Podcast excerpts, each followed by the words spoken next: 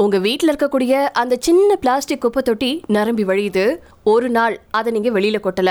ரெண்டாவது நாளும் ஆகுது மூணாவது நாளும் ஆகுது நாலாவது நாளும் ஆகுது. அந்த துர்நாற்றத்தை உங்களால தாங்க முடியுமா? ஒரே ஒரு குப்பை தொட்டி அதுவும் உங்க வீட்டு குப்பை தொட்டி அந்த துர்நாற்றமே பெரும் பிரச்சனைனா பல ஆயிரம் வீட்டு குப்பைகள் அதுவும் நாற்பது வருஷத்துக்கு மேலா அப்படியே இருக்கு. அழகுன குப்பைகள் எல்லாமே மொத்த நிலத்தையே கருப்பாக்கிருக்கு அதுல இருந்து வெளியேறக்கூடிய எரிவாயு திடீர்னு தீ பத்திக்குது. மொத்த நீர்நிலைகளும் நாசமாக்கி போன நிலைமை. கழிப்பறை கிடையாது சாக்கடை கிடையாது சாலை எல்லாமே மலங்கள் நிறைஞ்சிருக்கும். கொசுக்கள் ஈக்கள் பாம்புகள் புழுக்கள் இப்படி இந்த மாதிரியான ஒரு நிலைமையில வாழ்றத நினைச்சு பார்க்க முடியுமா? ஆனா ஒரு பெரும் மக்கள் கூட்டம் அதுல தான் வாழ்றாங்க. அதுவும் ரொம்ப மகிழ்ச்சியோட கொண்டாட்டமா அந்த மக்கள் அந்த வாழ்க்கையை வாழ்ந்துட்டு இருக்காங்க. பிலிப்பைன்ஸ் நாட்டின் தலைநகரான மணிலாவின் ஒரு ஓரத்துல அமைஞ்சிருக்கு ஸ்மோக்கி மவுண்டைன். அது மலை தான். கிட்டத்தட்ட ஐம்பது மீட்டர் உயரத்துக்கு அங்க குப்பை மலைகள் இருக்கும். ஆனா ஒரு காலத்துல இது இப்படி இல்ல. அந்த மக்களும் இப்படியானவங்க இல்ல. இவங்க கடலாடியவங்க மீனவர்கள். இது ஒரு கடற்கரை கிராமம்.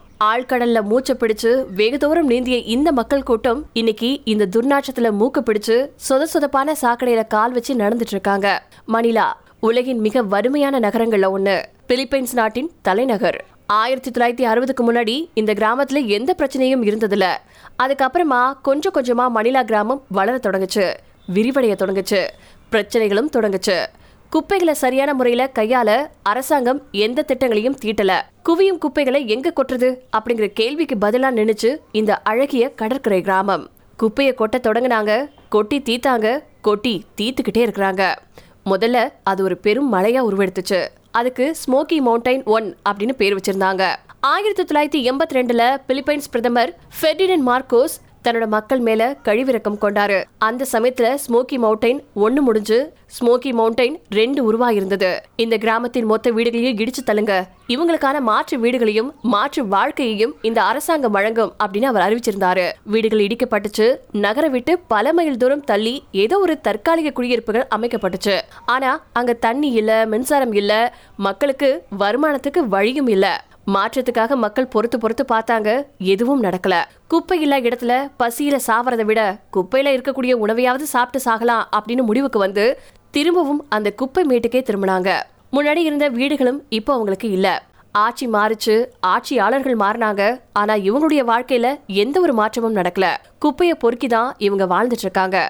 பல பெரும் குப்பைகள்ல இருக்கக்கூடிய காலாவதியான உணவு பண்டங்களை எடுத்து தான் சாப்பிட்டுட்டு இருக்காங்க. நாற்பது வருஷங்களா இருக்கக்கூடிய குப்பைகள்ல இருந்து பலவிதமான வாயுக்கள் வெளியேறிட்டு இருக்கு அது சமயங்கள்ல தீப்பிடிக்கவும் செய்யும். அந்த புகை உடலுக்கு பெரும் கேடுகளை விளைவிக்கும். பெரும்பான்மையான குழந்தைங்க இங்க பள்ளிக்கூடத்துக்கே போறது கிடையாது. கிட்டத்தட்ட எல்லாருமே குப்பையை தான் பொறுக்கிறாங்க. இவங்கள பல பேர் நீச்சல்லையும் கூடைப்பந்து விளையாட்டுலையும் ரொம்ப திறமைசாலிகளா இருந்துட்டு இருக்காங்க ஆனா அந்த திறமைகள் எல்லாமே இந்த குப்பை மேட்டை தாண்டி வெளியில தெரியறதே இல்லை. இந்த பகுதியில நானூறுக்கும் மேற்பட்ட குடும்பங்கள் குப்பையை எரிச்சு கறி உருவாக்கும் தொழில ஈடுபட்டிருக்காங்க. இங்க இருக்கக்கூடிய பல பேருக்கும் நிமோனியா காச நோய் எம்பிசிமா போன்ற நோய்கள் அதிகமா தாக்கியிருக்கு. பொதுவா இங்க இருக்கிறவங்களுடைய வாழ்நாள் அப்படிங்கிறது நாற்பதுல இருந்து நாற்பத்தஞ்சு வருஷங்கள் மட்டும்தான். இந்தியாவின் மும்பை பிரேசிலின் ரியோ இந்த இடங்கள்ல நடக்கிறது மாதிரி தான் இங்கேயும் ஸ்லம் டூர் நடந்துட்டு இருக்கு பல மேலை நாட்டு மக்கள் இந்த பகுதிகளில் சுற்றுலா வந்து இவங்களுடைய வாழ்க்கையை பார்த்துட்டு இருக்காங்க.